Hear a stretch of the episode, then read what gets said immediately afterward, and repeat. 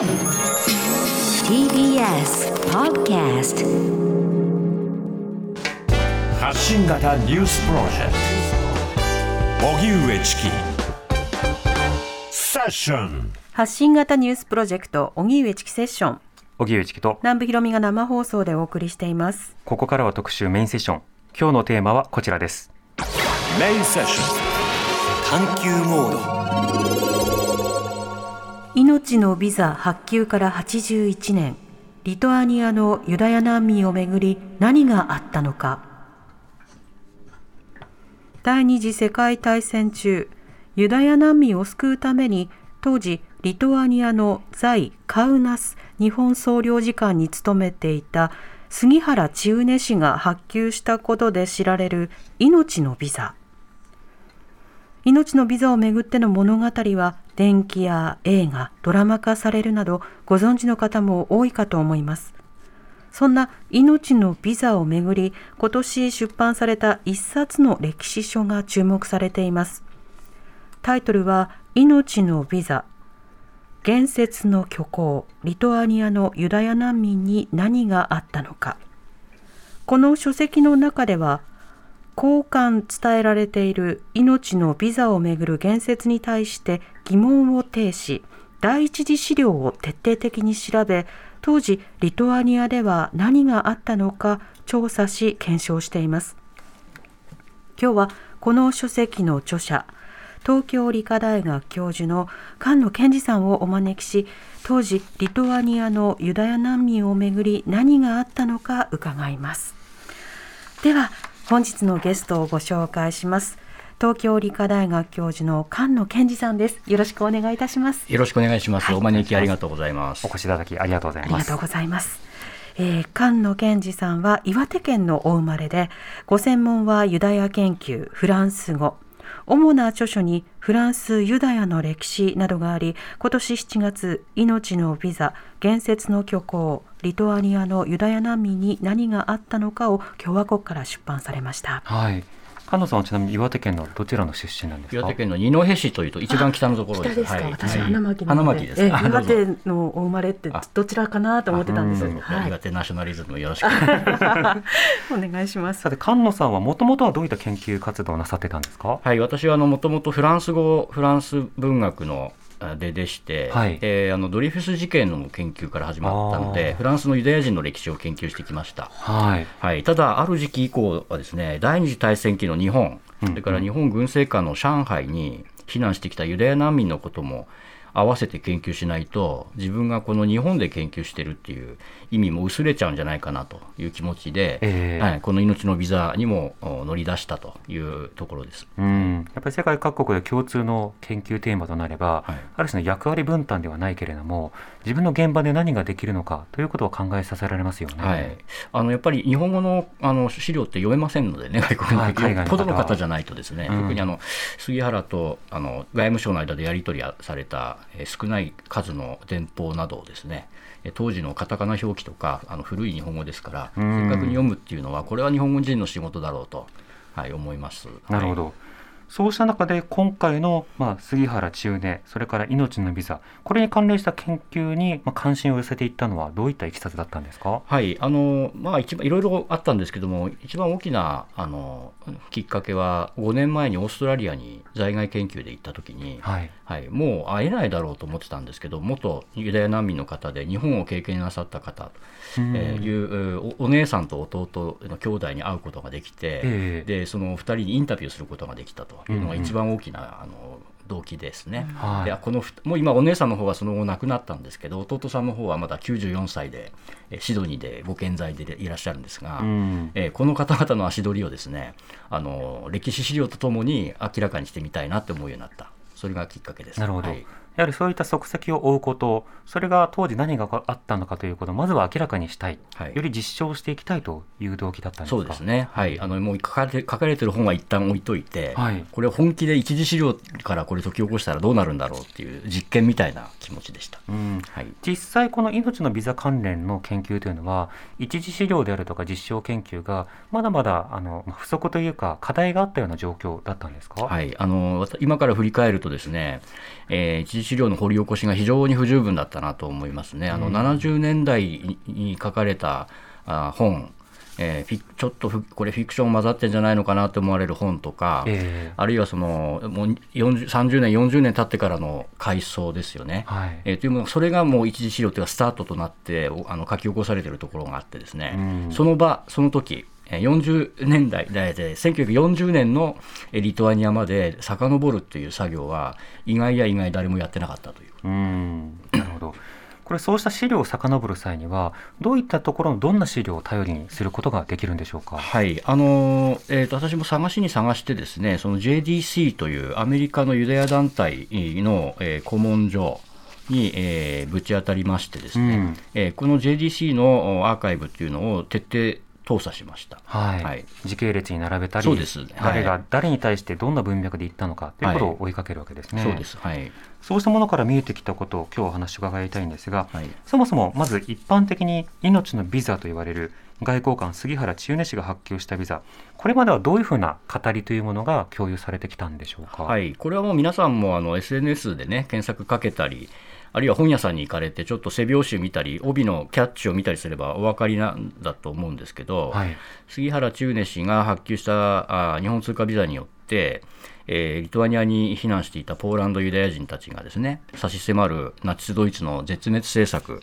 いわゆるホロコーストの運命から逃れたと、うん、えー、一般に言われてきました。つまりまあ簡単に言うと日本にもシンドラーがいたということですよね。はい、はい。当然それは例えばそのユダヤ難民の方がホロコーストから逃れようとしていたということやそれだけの規模の人々が救われたのだっていうような語りが共有されているわけですよね。はい、そうですね、うん、はい、あの後から振り返ってあの私たちの逃避行は、ね、ヒトラーのあの首輝からの逃避行であったという言い方がもうあの40年後50年後に定着しちゃってるわけですね。うん、はい、それは難民だった方々もそうした語りを口にされるわけはい、それをずっと踏襲してます。はい、うん、大きく見る全体として見る見た場合私たちが、はい、あの逃れてきたあの道行きははい、ホロコーストからの避難だったという言い方をされてますよね。はい、結果としてそのナチスから逃れることになったということと、はい、当時じゃあ実際何があったのかということはこれはまた分けた研究が必要になったわけですね。そうですね。そこですねポイントはねやっぱり、はい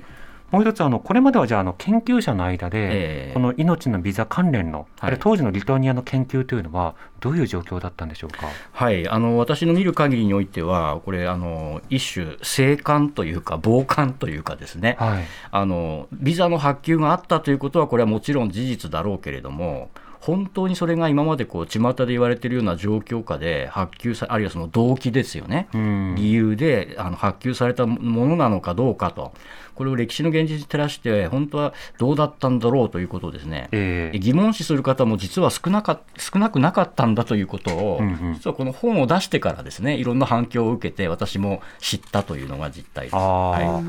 い、いろいろ言われているけれども、専門家としては確かなこと言えないから、はい、ちょっと距離を取っておこうかなというような。多分その元になるその当時のリトアニアを再現する手段っていうのがなかったからだと思うんですけれどね。えーはい、なるほど。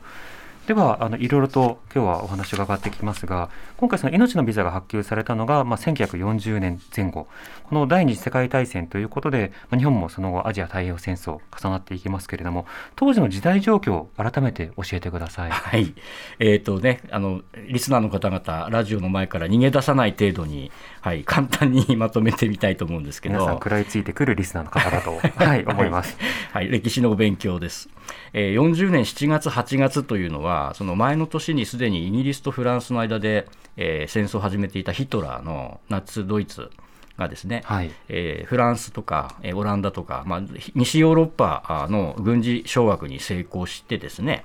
で片やソ連の方ではその背後でリトアニアを含むバルト三国を軍事占領してですね、うん、でヨーロッパ大陸っていうのがもうまるでファシズムか共産主義かの二者択一を迫られるような時代だったと。はい、えー、言えると思います。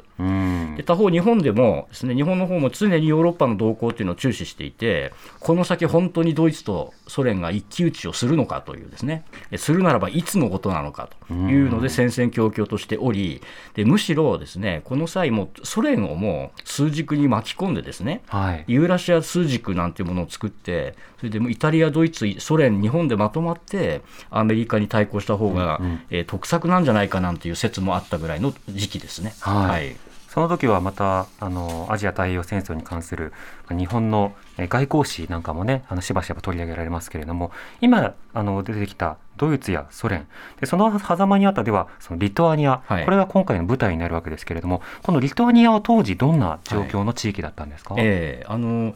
私もにわか勉強でもう4、5年前からこのリトアニア史の本を集めて勉強してる、まだそんなに日日があそんなに経ってるわけじゃないんですけども、はい。私、いつもあの大学で学生たちに授業でですね歴史を説明するときにあの退屈な年表の情報でやってもダメだよと言ってます。でなんかこう優れた伝記や小説を読んでまずはこう大きな流れをつかむというのが大事だよっていつも言ってるんですけど、うんうん。この歴史についてはですね私が実はあの去年手前味噌で恐縮恐恐縮ですけどやはり同じ共和国さんから出版したオーストラリアのですねアーノルド・ゼイブルという人の「カフェ・シヘラザード」という小説がうってつけの入門書になってますので、はいえーここでちょっと宣伝させていただきですね、はいで今日は実はあの共和国さんから TBS 様へとクリスマスプレゼントということで預かってきましたので、おーはい一一冊一部お納め。お納めください。現物ですね。はいありがとうございます。今私たちの間にアクリル板があったので受け取れませんでしたが、しかとあの排除いたしました。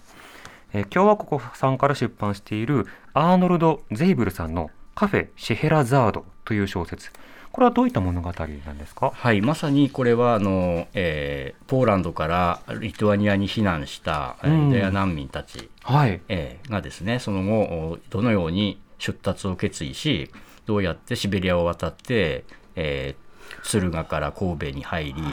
そして上海で5年間を過ごして戦後うんオーストラリアに移っていったかという。はい、それをまあ一つの軸として他にもそのリトアニアで、えー対独抵抗運動に、えー関わってですね地下に潜ってもうはいギリギリのところで、えー九死に一生を得た登場人物とかをこう絡め合いながらですね、うんえー描くまさにその今私たちが今日話し合ってる、えーはテーマのですね背景を、うんうん再現してくれる小説と言っていいです。まさにこの時代、そしてこの地域での出来事を描いた小説なんですね。はい、そうですね。なるほど。でこういったような小説から、まあ、当時のリトアニアを理解するということもぜひともしていただきたいわけですけれどもではリトアニアは当時政治的にそしてその地域的にどういった課題があってそこにいる人々はどんな状況だったんですか、はい。えー、とあのまずその杉原のつ日本通貨ビザが発給された1940年の7月、8月という時期にあの焦点を合わせるとですね、はい。でその時期は、えーリトアニアの住民がそれまでの西のナチス・ドイツとうん。東のソ連というこの2つの巨大軍事大国の間の板挟み状態からですね、えー逃れて完全にソ連の共産主義体制に飲み込まれた時期です。うん。いや40年の6月にあのソ連軍が無血入場を果たしてですね、はい。リトアニアをあそれからもう内側からあのソビエト化していくという手続きに入りましたのでそれが8月の3日に完了します。おー。はい、こうしてですねそれまで中立国だったあリトアニアを率いてきた政治家や軍人とか知識人なんかは国外に亡命したりあるいはそのままソ連当局にあの逮捕されて身柄を拘束されたりしました。なるほど。で軍も警察も新聞も全部あのソ連に牛耳られるという状態に入ってきます。ソ連の管轄下の共産主義体制になっていくまさに真っ只中の時期だったんですか。はい。うん。その時というのはその例えばユダヤの方々ユダヤ難民の方々などをはじめとして市民の生活というのはどうなっていったんですか、はい、あの歓迎する人たちもいたんですね。はいもともと共産主義へのシンパシーがあって、うん、これはリトアニアはやっぱりそのえーソ連化することによって、えーやっていけるんだって言ってその、えー入場してくるソ連軍に花束を投げる人たちもい大勢いたという。はい、ですから、それはもういろんなあのとにかくイデオロギー的にも経済的にもいろんな立場の人が入り乱れているので、うんうん。はい、100%あの支持ということはなくてですね、はい。えーこの時だってソ連はかなりの支持を受けてあの無血入場を果たしているわけですね。うん。はい、ですから同じユダヤ人でもその、えーユダヤ人の中にも共産主義者はいましたので当然、はい。その人たちはそのソ連のあの入場を歓迎したわけですよね。うんあこれでようやく反ユあのソ連というのは一応建前は反ユダヤ主義はあのイデオロギー的誤謬あ間違えてやるという立場を取ってましたから、これでようやく反ユダヤ主義から逃れたと。えー安堵する人々もいた一方ですね今度は同じユダヤ人でも、えー敬虔なるユダヤ教徒えーこれはですソ連はやっぱり宗反宗教の国ですから、宗教活動は認めない、うん。はい、ということで宗教が禁止されるということでこの敬虔なユダヤ教徒たちは逆にですねあもうなんとかしてこれはソ連体制からは脱しなきゃいけないということで、えー国外脱出を考え始めるというそういう時期です。なるほど。はい、他にも資本家とか、もう一つはあの、えーコミュニズムですね。共産、共産主義以外の政治イデオロギーを、はい、信奉している人々、ええ。シオニズムとか分度主義とかいろいろあったんですけど、そういう人たちが急に立場を悪化させたっていう時う代です。んなるほど。確かに秩序体制が変わると人々の生活も立場によっはて揺らいだり、あるいは得になったり、はい。ありえますもんね、はいただそうした中で今リトアニアにそのユダヤ人の方々がいらっしゃるという話ありました。このユダヤ系の方々というのはもともといらっしゃった方あるいはそもそも移動されたりあるいはその移住難民化されたりどういったような方々だったんですか？はい、これもちょっと複雑な話なんですけども、あのポーランドはですね戦前はリトアニアのビリヌス地区という、ビリヌスを中心とするビリヌス地区っていうのはあのポーランドとされていたんですね、はい。戦争が始まる前は。うんうん。そして第二次世界大戦が始まった後ソ連が宣言して、ですねここの地域をポーランドからまあ切り離して、そしてリトアニアに返還するとうん。宣言しました。そのビリニュスっていうのがですね、これがもうあの中中世以来のヨーロッパ有数のユダヤ教、ユダヤ文化のあの拠点でしてね、でこの、えーその40年当時で、もともとリトアニアだったカウナスを中心とする西の方と、それからビリニュス、新しくえーリトアニアになった旧ポーランド領ビルノですけども、そこに住んでいたユダヤ教徒とユダヤ人の数は合わせて大体20万人ぐらいいたんじゃないかなと推定されてますうん。あのうんえーこの人たちは難民じゃなくて、もともとそこに住んでた人たちですね。はいそこへ加えて39年、えー秋にドイツとソ連に分割されてしまったポーランドからおよそ1万5000人規模のユダヤ難民が流れ込んできたと、えーそういう状況です。うんそのユダヤ難民の方はその何を理由としてこうリトアニアに来たというふうにまあ推測することができるんでしょうか？はい、あのいくつか出口はあのあったんですけど、あのルーマニアの方にに逃げるルートとかですね、それからトルコを経由してパレスチナに行こうとかっていろんなルートがあったんですけども、うんとにかく陸路で、えーそのナチス、ドイツと、それからスターリンのソ連の体制を逃れるために、えー北へ出た人たちですよね。うん北へ逃れた人たちの、えー陸路のあの避難ルートがリトアニアだったという。うんなるほど。ということはリトアニアにはもともとその地域に住んでいた方もいれば、はい。そのソ連とドイツのまあ取り合いの中で逃れてきた方特にまあドイツから逃れる人もいればでもソ連もそれは嫌だからということで滞在したくないという人などいろんな方がいた、はい。つまり通過点にされた方もいるわけそうですね、その後もですそのすぐにあのリトアニアを中継地点にして、うん。もう、えーアメリカとかフランスとかですね、あの当時まだルートが開いていたうちは、はい、すぐにあの出立できた人たちもいました。うんここでこのリトアニアがまあソ連などの共産圏にこう飲み込まれていった時期であり一方でそこにはたくさんのもともとユダヤ人の方々が暮らしていると同時に、まあ、ドイツなどからも逃れるような人も含めてユダヤ難民の方々もいてリトアニアを通過しようとしている時代状況見えてきましたね。ではこれがどれぐらいの人がどこに何を理由として逃れようとしていたのかという話をこれから調査のお話として伺いたいと思うんですが先ほどあの JDC というあの組織の資料を使って調査されてたという話ありましたね。ここはもともとさまざまなユダヤ関連の資料を収集しているんですか？はい、あのこれ、日本語で訳すと、アメリカユダヤ合同分配委員会と訳される、えニューヨークに、えー本拠を置くうユダヤ組織、古いユダヤ組織なんですけども、うん。この組織はですねあの、いアメリカって面白いんですけど、いろんなユダヤ教徒の団体があると、それ統一にはあの向かわないで、ですねあのそのネットワークを作ろうとするんですよ。はい、はい、でどれだけのお金を出した団体にどれだけのその資金を配分しどういう活動をやってもらうのが一番合理的かと一番有効かということを考える組織としてあの間をつなぐ仲介役の組織として生まれた組織なんですね。はい。はい、ですから、ここで、えーここに保存されているあのアーカイブを見ると、えーこの予算を使って、どの地域であのあの、例えばポーランドとかリトアニアで、いつ、どういう事業があのどの人々によって展開されたかということが、全部記録に残ってるわけですよね。素晴らしいアーカイブだと思います。はあはいはあそれもまた何でしょうこう非常に歴史的にも重要ですし、またアメリカの公文書意識などとも関連してそうですよね。はい、ちょっと日本の日じゃないなって気はし、ね、比較にならないなって気がします。はなるほど、はいそこで主に重視した資料であるとか、はいその記録というのはどういったものだったんですか？もうこれがきちんとあの分類されてまして、リトアニア関係って言って、リトアニアフォルダーって言って番号がついてまして、一つのフォルダーに200件ぐらいの PDF ファイルがダーッと入っていって、はい。はい、それがもう10いくつかあるわけですよね。うんうん。はい、でそれだけじゃなくてやっぱりポーランドのファイルを見なきゃいけないし、はい。それから場合によってはソ連とか、えー、と日本のファイルも見なきゃいけなかったりするんですけども、ん。えーおよそ私はあの3000点くらいの PDF ファイルを一個一個見ていってですね、ええ。日付をつけ、えーそれをあのエクセルにで表にしてですね、うん。番号順にこうソートしてあ日付順にソートして古いものから一個一個見ていくというあの作業をしました。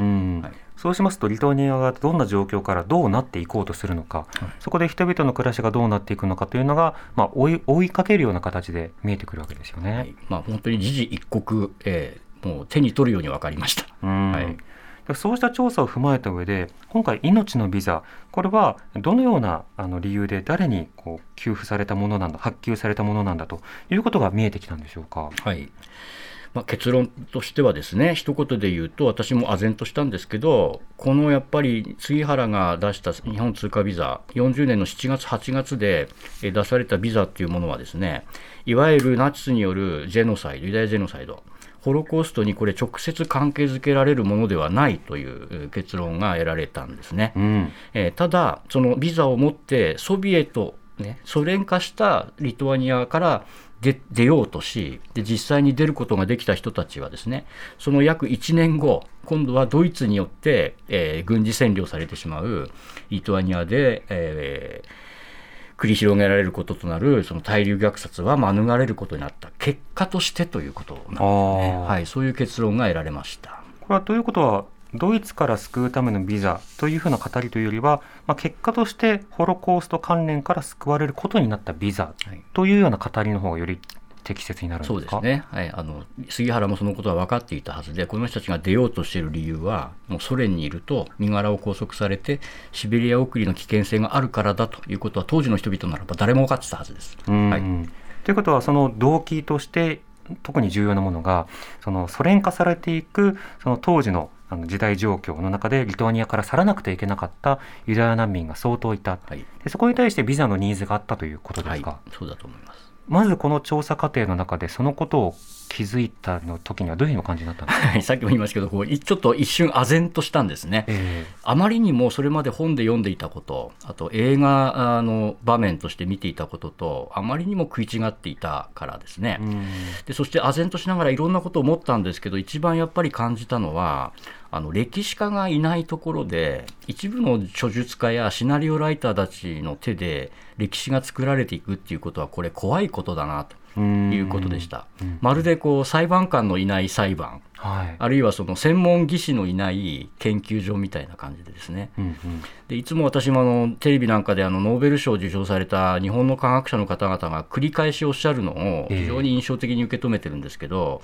やっぱり歴史という分野でもあの一番大事なのは基礎研究なんだろうなということだと思うんですね。うん。えー一次資料の発掘とそれのもう地道な検証抜きにして歴史を作ってしまおうという行いはですねこれはあのまさに基礎研究なしで科学技術の応用とかね商品化をやってやろうっていうのに似てるんじゃないかなと思います。うんそこに実証の裏付けをどう行っていくか、それが重要だということですけれども、そのこうした時に、例えば命のビザ、まあ、それが発給され続けたということはまずあると。で、それによってユダ難民の方々の相当数の方々にまあビザが与えられたということも、これまた言えるわけですけれども、その理由がどうなのかということと、どれぐらいの規模なのかという話がありました。あのソビエトから逃れるためというのは、具体的にどんな脅威がそこにはユダヤ難民の方々にあったんでしょうか？はい、まずはあの資本家の人ならば全部資産は没収されますね。ははい、海外に保有しているものまで含めて全部あの吐き出されます、国有化されます。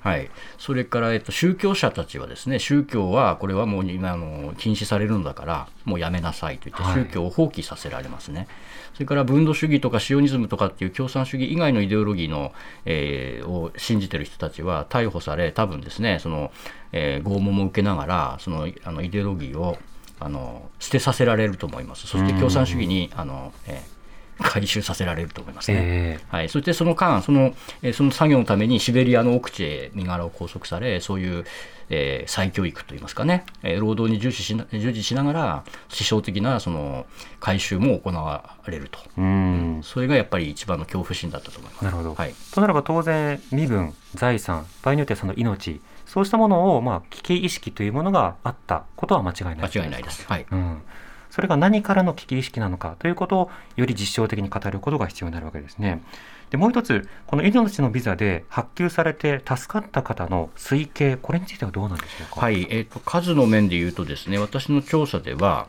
えっと40年の秋から翌41年の2月までえーリトアニアのソビエト体制からの脱出に成功して日本まで来た、えポーランドユダヤ難民たちの数はおよそ2500人と、えー推定されていて、うん、でその中で名前を付き合わせていくとその中で杉原ビザを持っていたと思われるのはおよそ4分の3、えー1800人強だったというデータが得られています。なるほど。でしかも難民たちの出国のピークっていうのはこの41年の1月だったんですけども、ええなぜかというと1月の25日までにですね難民たちはソ連国籍を取得するかそれを拒んで無国籍者になるかっていう二者択一を迫られたんですね。ええでそれを逃れる必要があってですね1月がピークになったんですけどもでこの時ですねあの1月に出立した人々においてはその半年前のですねあの40年の夏に、にえー発給された杉原ビザを持っていたかどうかっていうのはですね実はさほど重要なことではなかったようだということも資料研究から分かってきました。おそれは杉原ビザでなくても来られた可能性があるということはいですか？あのえっと、私が資料から読み取ったところによるとですね、ええモスクワに本社があるソ連の国営旅行会社のイントゥーリストというところがですね、はい。えっと、モスクワの日本大使館との連絡を取り合ってもうまとめてですね日本通過ビザをそのり旅行希望者というか出国希望者たちの手手続きの一環として代行してたようなんですねう。ーん。はいはいうんそういう事実もちょっとずつはあの明らかになってきてます。なるほど。もちろんそれはその例えば結果としてどう見るのかということと本人がビザを発給したことの例えば思いや、はいそれとそれによってもたらせる政府との日本政府との緊張関係そうしたものをどうやって振り返るのかということともまた一個一個話した上で検証が行われていくことが必要。ただ今言ったようにその基礎資料を持って事実を明らかにしていくことによってようやく語り始めるということができることになるわけですよね。はい、そうだと思います。はい、今言った人数の試算の話そしてその意味の話もいろいろと伺いました。ただ実際に日本に来たユダヤ人の方々がどういった状況にあったのかそしてさらなる研究で分かったことなどを5時台に伺っていきたいと思います。メインセッションはまだ続きます。TBS Radio 荻上チキ。荻上チキセッション。今日の特集メインセッションは命のビザ発給から81年。リトアニアのユダヤ難民をめぐり何があったのか、えーゲストはスタジオに東京理科大学教授の菅野健二さんをお迎えしています引き続きよろしくお願いいたします。よろしくお願いします。さて菅野さんあの前半ではその命のビザ月原ビザというのが誰にどれぐらいの規模で発給されてその目的は主に何だったのかという話を伺いました。一方でそのリトアニアから日本に来たユダヤ人の方々というのは実際にどういったケースというものがあったんでしょうか？はい、これもいろんなケースがあって非常に興味深いんですけど、はいえー、と主に3つぐらいのケースを挙げますとですね、はい。1つは本来ならばあのリトアニアからソ連領をですね南下してあのイスタンブールまで行ってですねあの、えーえーとオデッサまで行って、はい。そこからあの、えーカイロイスタンブールを横あの通過して、船でパレスチナに向かいたかった。うんあのシオニストたちがいるんですけども、ええ。この時ですねトトルコがなかなか通過を許可してくれずはいですね。で通過できないとなるとソ連もですねあのオデッサまでの移動を認めずですね、うん。しょうがないのでわざわざですね日本まで来てはい。で日本からインド洋をまたぐるーっと回ってあの、ええパレスチナへ行くっていう人たちもいまいましたね。すごい遠回りですね。遠回りです。ものすごい遠回りです。あるいは幸いにしてその事前の準備が良くてですね、はいアメリカとかその他国々のいる親族や友人が動いてくれたおかげでそれらの国々の入国ビザや滞在ビザが入手できて、うんで日本まで来た後に比較的順調にその横浜や神戸から船に乗ってそこへ出発できた人たちもいます。はい。はい、ラッキーな人たちですね。うんうんであるいはその3つ目は、これはユダヤ教のラビーや神学生に多かったんですけど、ええ先ほどの JDC その他、アメリカのユダヤ団体からの支援を受けて、日本まで来たものは、来たまでは良かったんですけど、うんその先、アメリカその他のビザがなかなか得られずですね、やむなく日本に数ヶ月滞在した末、はい。もうこれ以上は置いとかられないと言ってですね、上海へあの強制移住させられたと。はあえーそして上海で戦戦時戦時中の5年間を過ごすという人たちもいました。はいはいはいその上海で過ごされたユダヤの方々に関する歴史というのはなかなか日本のその戦後の中でも語られないところですよね。えまあ、あの最近研究進んできましたけれどもね、ええ何冊か専門書も出てるようです。はいそれはそれであの非常に興味深いのでまた機会があれば取り上げたいと思います。でこのようにそのいろんなケースがあった中であのやはりそれぞれ例えば実際に何からどういったような状況で逃れなくてはいけなくて日本を経由しようとしたのかという動機面ではどこまで迫れるものなんでしょうか？はい、あの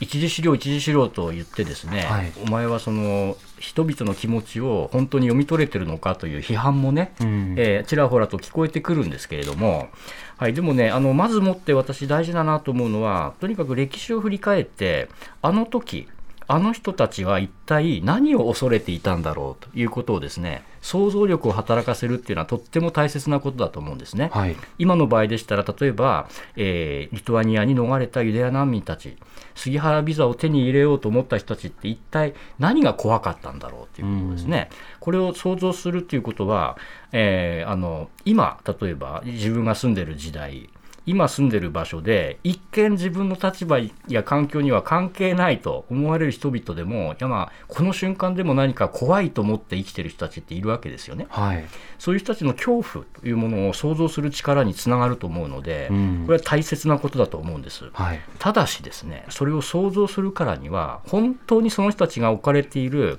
その時その場での状況をですね、可能な限り理解してやって、で、その人々のその恐怖というものをですね、正確にね、想像してやるっていうのが、これ礼儀なんじゃないかなと思うんですね。実証的に。えーえー本当のところ、本当は何が怖かったのかという。え例えば、ね、ホロコーストの恐怖という一口に言いますけれども、えうん。この1940年の夏の時点で、確かにナチスドイツ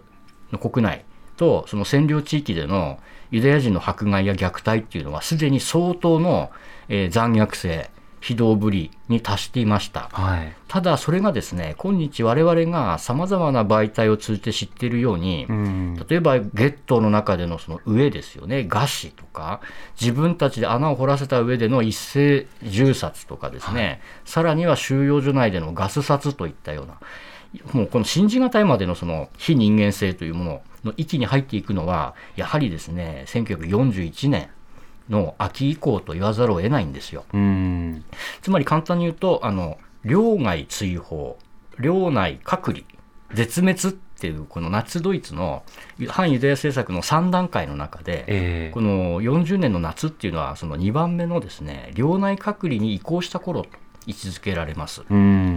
うん。はい。ですから、その、この本の中にも書きましたけれども、ええあの、39年の秋から41年の春にかけて、リトアニアにですね、避難していたポーランドのユダヤ難民たちは、その確かにナチス占領地域から漏れ伝わってくる様々な情報情報がありですね、うん。相当の迫害や虐待がなされているようだという情報には本当に胸をえぐられるような思いを抱きながら、家族は大丈夫かと、友人はどうなったかって思ってたと思うんですよね。はい。だけど、まだその段階では、そのリトアニアというね、まだ国境、いや地理的に近いところにいて、故郷に置いてきた親しい人たちにですね、なんとか救いの手は、うん、差し伸べられないかと。むしろ向こうの方から何とかしてですね、こっちへ逃れ出てきてくれないかっていう思っていた。はい。リトアニアからこっちに戻ってこいと、ええドイツ側から。はいはい、ところがそのリトアニアを後にしてしまうとその、ね、国境の向こうにいる親族や友人を見捨てることにもなるわけですよね。うんはい、そういう状態にあったと思うんです。ええと思われます。ところがそこへですね、我々が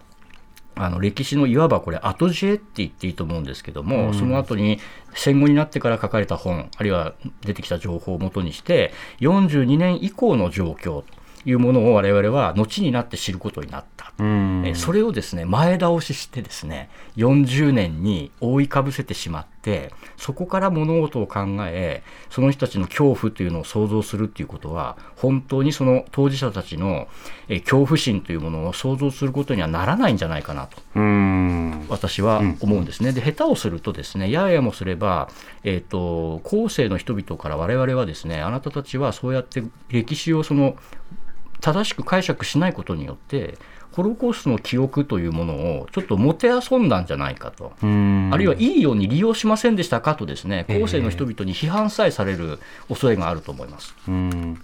これあのいろいろな話を今伺うとまずそのリトアニアそのソビエト化されて共産主義化されようとしていてその中でその危険身の危険を感じた人たちにもその難民化するつまりその移動する動機がありましたと。一方でそのドイツも非常にこうユダヤに対する迫害的な政策というのは続いていたのでその恐怖が当然ながらその選択というか動機としてよぎる人もいたと。ただその戦後の語りとしてそのホロコーストから救ったのだとかあのシンドラーと同じことをしたのだというふうに語るとある部分だけが抽出されることによって他の要素などとの葛藤とか一人一人の違う選択肢やあの理由などが切り落とされてしまうようなところがあるわけですよね。なのでそのあたりをこうどう丁寧に語るのかということが今問われているわけですか？はいと思います。うんまあ、具体的に言うと本当にこの、えー誰がですねいつ何を知ったのかということはもっと厳密に検証する必要があると思いますね。うんえーこのまあ、ユダヤの絶滅政策の現実っていうものはあのが一般に知られるようになったのはやっぱり戦後のことです。うんはいそうした時にその意味というものをより多角的に見ていこうということですね。では一方でその杉原氏杉原千畝氏のあのビザを発給し続けるという行動そしてそれが時にはその日本政府とあの緊張関係をもたらすようなそしてその意見がぶつかり合うような状況があった。このことについては改めてどうお感じになってますか？はい、あの私は、まあ、追いかけてみてですね本人もその通りに書いたんですけどあの杉原の行動は間違いなくあの善意に基づく行為だったと思います。うん。はい、このまんまソビエト化したリトアニアにとどまっていては逮捕されてですねシベリアに送りにもなりかねないとはいお恐怖におののく人々をですね、まあ、多少のし書類の不備には目をつぶってなんとか日本まで、えー逃がしてやりたいという気持ちが彼には間違いなくあったと思いますね。うんえーただあの外その、日本の本省の外務省と杉原の間で、そこに意見の相国があったかどうかというのは、私は確かめられませんでした。はい、外務省のあのあの往診してくるあの係員はですね、ええ。とにかくそのきちんとした手続きを踏めと。えあの決まってるわけですね、ビザ発給の条件を満たしたあものにしか出してはならないっていう規則は遵守しろと、うん。ええそこの間でちょっとその規則の緩み緩み具合って言いますかですね、手続き上の、ええ。はい。のであの若干のその、えー対立というかあったようです。確執はあったようなんですけども一方的にですねユダヤ難民にはビザは出してはならぬと、えー外務省が言ったなどということが巷で言われてるんですけどもそういう事実はありません。うんうん。はい、なるほど。それからそのビザを求めた時の動機もですね、はい。あのそれからはじゃあ、まあ、ちょっとは目をつぶって発給してやろうかと思ったその杉原の真意もですねその後に起こるナチスのユダヤ絶滅政策ホロコーストに帰着させることはやっぱりこれは資料の上からは不可能なので、うんここはちゃんとですね記述を改めて学校教育の場などでもこれからあ教えていくべきだろうと思っています。うんうん、だからその語り方というものをより実態にそぐったような形にしなければなんだ例えば嘘だったんだということになるとある種そこから得た教訓とか、まあ、人によっては感動とかモチベーションとかあるいは知識そのものも全部こうひっくるめて否定してしまうことにもなりかねないですもんね。はい、あの私、先ほどももてあそぶっていう言葉を使ったんですけども、はい。えーあのえーやっぱりホロコーストの記憶っていうのは別にきちんとあってですね、うんえーそれをこう、まあ、本当にもてあそぶっていう言葉に尽きると思うんですけども、あのー悪く用いてはいけないと、正しく用いなきゃいけないという気持ちです。うんこれややずれる話ではありますけどそのナチス・ドイツから救おうとしたのだというのは戦後の秩序体制でとても受け入れられやすいような語り方だと思うんですね。日本の歴史の中でも。その当時のソ連から救おうとしたんだという語りがあのこれほど同程度にこう受け入れられるかどうかとかあの外交的な緊張関係をどうもたらすかも含めてやっぱり質が違うようなところも側面もあると思うんですがそこをどうご覧になってますか？はい多分あのなんて言いますかね、えー、ナチスからの逃避逃避行とソ連からの逃避行っていうのであれば あのおのずと意味は変わってきますしですね、はい。評価もガラッと変わると思いますし当然シンドラーではなくなりますのでね、ええ。ーそういうことでいろんなところであの見直しというのがあの課されてくると思いますがこれはいつかどっかでちゃんとやらなきゃいけない作業だと思いますね。そうですね、はいつまりそのこういったその一次資料の研究によってまず言えるところと言えないところというものが、まあ、丁寧にこう分けられるようになったと。でどうもその言われてるところと違うところも出てきたぞ。でも言われてるようなところと重なるところもあるぞと。で一方でまだまだ言えないようなところもたくさんあるぞということがようやく見えてきた。だからある種の議題というか研究テーマのようなものが、まあ、このようなあの研究によって広く共有されるきっかけにもなりそうですよね。はい。なってほしいですね。うん。また今回の研究そのいわゆる語られ方と実際の資料とのズレというものが一つのテーマにもなっていました。このことについて改めて調査していてどういったことをお感じになりましたか？はい、あの私あのこの前の仕事はあのフランスのユダヤ人の歴史っていうのをこう古くから今日まで描き出してみるっていううん仕事だったんですけどもその中でえー一番こう痛痛切に思ったのはですね歴史っていうのはある程度この全員がですね、うん。えー納得できるというか客観性を帯びて誰が見てもあこれは間違いなくこうだったんだろうなというコンセンサスがですね共有できるためにはですねはい。多分人間の世代で34世代100年ぐらいかかるんじゃないかなと思思うんですね。えつまり今で言うと第一次世界大戦後ぐらいまでの歴史はもちろん不明の点とか再検証の点もいろいろあありながらもですねほぼ認識と評価が定まっていると言えるのに対して、えうん。1930年以降ですよね、ナチス・ドイツ成立あたりからの今日までの歴史っていうのは、まだまだですね、こう練り上げて、こう形に、パンの形にして、オーブンに入れて焼こうかという段階にはですね、早すぎる、はあえーまだまだふにゃふにゃしたペースト状なんじゃないかなと思います。よってその間にですねやっぱメディアとかネット上で、えー人々の関心に応じようということでこの実際の史実とはおおよそかけ離れた言説がこんな風にですね、うん流布してしまうっていうこともこれもある程度やむを得ないのことなのかなと思います。あ過渡期ゆえということはいですか、、そうです。時間がかかるんじゃないかと思います。うんうん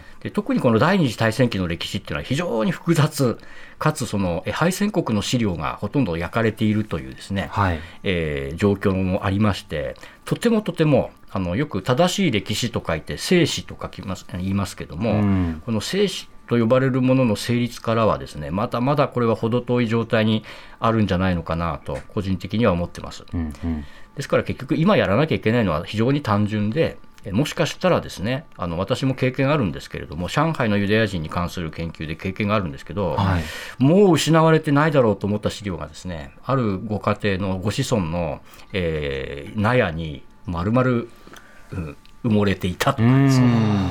えー各ご家庭の納屋押し入れあるいははい。各組織のですね、団体の倉庫とかにですね、うんうんもしかしたらこの、えー歴史を丸ごとひっくり返すような、えー資料っていうものが埋もれているかもしれない、うん。はい、よって戦時期に由来する一次資料っていうのはですねまずは捨てないこと、はい。これ大事だと思います。まあむしろ政府が号令をかけて、はい。あるならここへっていう統一番号とかを作ってですね、はい。相談をって言ってほしいです、ね、してほしいですね、うん。はい、この古文書の構築っていうものに、ま日本はやっぱりもっとあの手間暇かけないと、うん。はい、本当に歴史を持つ文明国にはなれないんじゃないかなと思いますね。うんうん。で仮に発見されたらば、資格のある研究者が徹底的にそれを検証して、うん。えー全員にそれを知らしめると、うん。そういう基礎研究のまさに基本ですよね、これうんを取り戻さないと、えーいけないんじゃないでしょうか。で実際、私、今回こういう本をあの書くことができたのも、はい。この JDC ですね、アメリカユダヤ合同分配委員会が戦争直後から地道にそれを行ってきたあ